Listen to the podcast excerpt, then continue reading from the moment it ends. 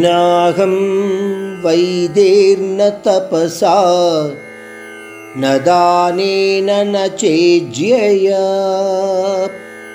शक्य एवं विदो द्रष्टुं दृष्टवानसि మాం యథా ఈ శ్లోకం ద్వారా మనము ముఖ్యముగా తెలుసుకోవలసినది ఆ పరమాత్ముడే ఎవరికి తన దర్శన భాగ్యము కల్పించాలి అన్నది నిర్ణయిస్తాడు. అలాగని అతను పక్షపాతంగా ప్రవర్తిస్తాడు అని మనం అనుకుంటే అది మానవ మూర్ఖత్వము మాత్రమే.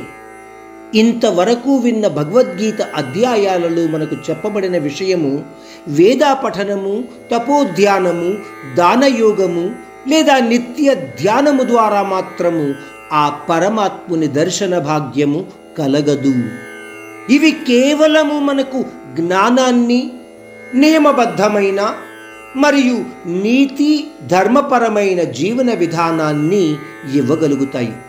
అందువలన ఈ శ్లోకంలో పరమాత్ముడు అంటున్నాడు అర్జునుడితో కేవలము వేద తపో దాన ధ్యాన యోగాల ద్వారా నన్ను ఎవరు నువ్వు దర్శించినట్టుగా నా యొక్క చతుర్భుజ మరియు విశ్వరూపాలను చూడజాలరు.